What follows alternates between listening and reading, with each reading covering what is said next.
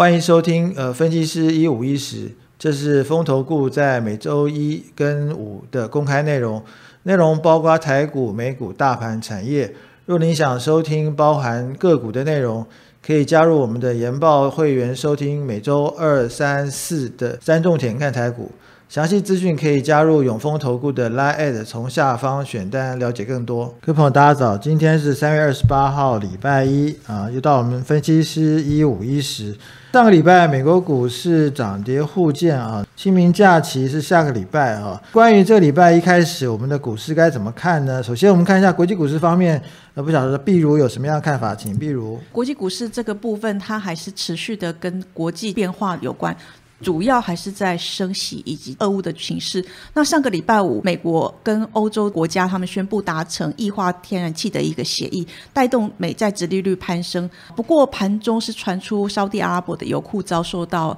也门胡塞叛军的一个攻击，使得国际油价是呈现大涨的一个情势。那西德州原有的部分上个礼拜五上涨了一点四个 percent，收在每桶一百一十三点九美元。一周的部分是上涨十点。五个 percent。至于说布兰特原油的部分是上涨一点四个 percent，收在每桶一百二十点六五美元每桶。那一周的涨幅也是接近十二个 percent，周涨幅都是蛮大的。这样的一个局势让呃美国股市是呈现一个卖压出笼。那另外是在中概股的部分表现也是相对的弱势，使得美股是呈现一个压低。最后尾盘逢低买盘介入的一个情况之下，美股四大指数是呃涨跌互见的。我们观察到，在最近美国股市，其实它已经来到了一个相对的中长期的均线压力的地区，所以说市场上在这个地方本来就会比较谨慎一点。再来就是国际的一些进展，其实常常都会出乎意料的，所以大家也是边走边看。另外就是最近有很多的这个 Fed 官员开始出来对外界发表演说，那他们对于升息的一个态度也影响到市场的一个持股信心，尤其是以目前来看，三月份的这个 FOMC 会议之后，其实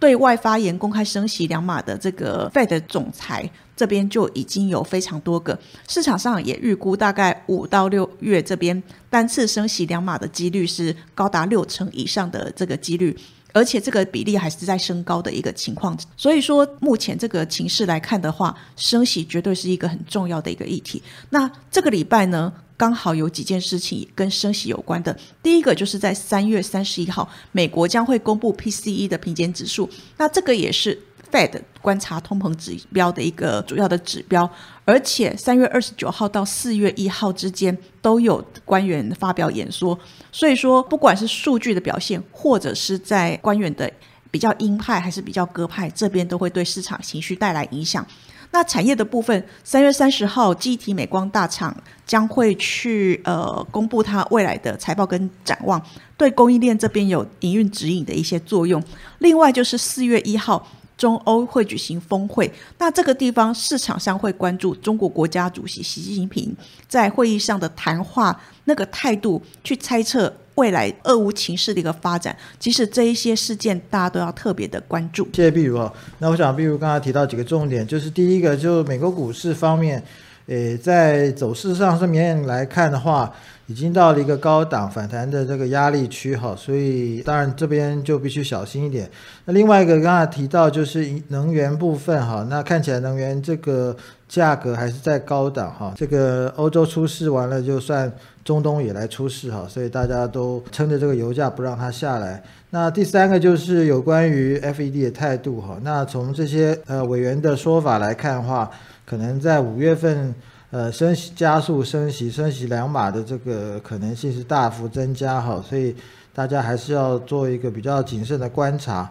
那至于说上个礼拜呃台股的表现哈，我想在清明节前哈，应该有什么样的态度来看哈？那个这个我们讲也也请碧如来跟我们分析一下。四月二号到四月五号这个期间，台股将会清明节封关休市。那我们观察到目前台股的这个日 K D 已经是在高档了。哦，来到九十以上的这个过热区，美国股市也是相对的，都是这样的一个位阶。所以说，本来不管是指标过热，或者是遇到压力的这个部分，其实市场都会比较观望。那如果说暂时这边持续焦灼，本来反弹就会在这个地方去做一个整理。而且刚刚提到过要休市两天，那加上说放假的期间总共有四天的这个假期的话，休息的期间会有一些不确定性发生，所以可能市场上的一些投资人他会开始做一个。短线逢高获利解码的一个动作，那在这个地方对台股会是形成一个短线的一个卖压。另外一个就是说，除了台积电之外，还有其他龙头股都会公布第一季的业绩，还有进入法说，而且美股也是进入超级财报周，以第一季的一个。预期来讲的话，市场认为说表现都会相对的好，所以对市场应该有比较正向的一个氛围。不过，短线上还是要留意三月二十七号，中国上海这边宣布分区分批封闭式的管理。那在这里。虽然说旗舰工厂可以封闭式的生产，可是这个地方还是要多关注整个疫情的影响、消费活动的一个状况。嗯，好，谢谢碧如哈。那我想刚刚碧如提到，就是第一个，就台股这几天的反弹来看，哈，台股的技术指标已经在高档哈，所以当然这个目前国际局势以及景气态度方面其实不是很明朗，所以在技术方面应该是会高档拉回哈，所以这个必须要注意的。那第二个就是有关于清明节假期啊，我想这个大家也会稍微避开一点。那至于说，我想最短线的因素就是上海封城哈，我想这个对不管是大陆的经景气，或者是对台湾的冲击来说，这个是都比较不可测哈，所以大家会比较避开哈。所以看起来本周应该算是一个比较偏空一点的呃区间整理。那最后我们来看一下三大法人进出哈。那上个礼拜三大法人买卖超都变小了哈，有什么样值得特别留意的部分，请比如说明一下。最近压力区这边大家的一个动作都是比较属于震荡小买小卖的一个状况。不过我们观察到头信是呈现连续二卖，而且它换股速度是相对的比较快速。至于说关股券商，它是买超了二十三点三九亿元，内外资这边是呈现一个短打的一个状况。那关谷券商在这里，它有似乎有想要呃去做一个节前撑板的意味。那至于说我们观察到在外资最近买超的个股的部分，其实基本上还是比较属于防御性的大型股啊，或者直利率股、金融股，甚至在 IBF 还有一些像 NCU 的这个部分。至于说解码的是在细金源、货柜航运三五族群。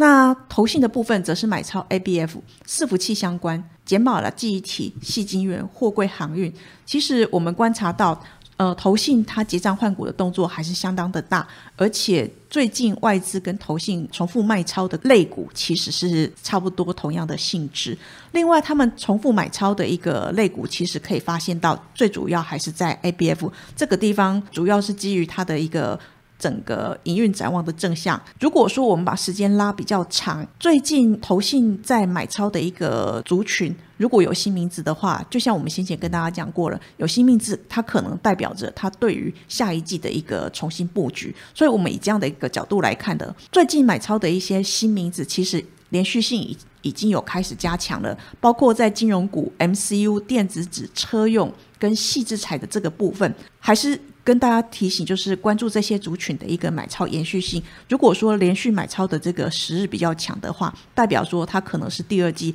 它认养的布局的一个重仓股。在外资的部分，最近清明长假之前。因为休休市的日期比较长，所以外资这一边它节前它将会有一些变现的压力，加上还有四天的一些市场不确定性，那它在这个地方，尤其是在这本周的结账的动作可能会变大，在这里买超的力道不会太强，所以大家要特别去注意，呃，外资持股比较高的个股是不是会有一些呃它结账的一个压力。这比如那我想从法人的进出来看的话，我想。呃，比较值得注意就是投信哈，那投信过去都是偏多哈，最近变得呃比较偏空一点哈，所以我觉得这个是指引短线的方向。那第二个就是关股哈，那关股是持续呃买进哈，我觉得这个还是做一个长线的一个指引哈。那至于说在类股方面哈，从三大法人的共同买超来看的话，A B F 的基本面还是得到认同哈。卖超部分看到货柜航运哈是成为三大法人的卖超哈，我想这个部分。也反映出短线的一些行情。那至于说长线的话，如果这个景气没有什么特别变化的话，我想。大家可以呃参照一下 ABF 的股价的走势哈，是呃其实也是可以做一个比较低档的布局。那以上就是今天的呃分析师一五一十，谢谢各位。风投 Good 有三种会员方案，研报会员注册后可以观看所有研究报告，白金会员多了每周选股七加七完整版的个股推荐，新黑卡会员方案多了分析师面对面讲座，内容有每月三场的台股策略解析。和每季一场的权威专家座谈，详细方案介绍，请大家加入永丰投顾赖官方账号后，从下方图文选单了解更多。本公司与所推介分析之个别有价证券无不当之财务利益关系。本节目资料仅供参考，投资人应独立判断、审慎评估并自负投资风险。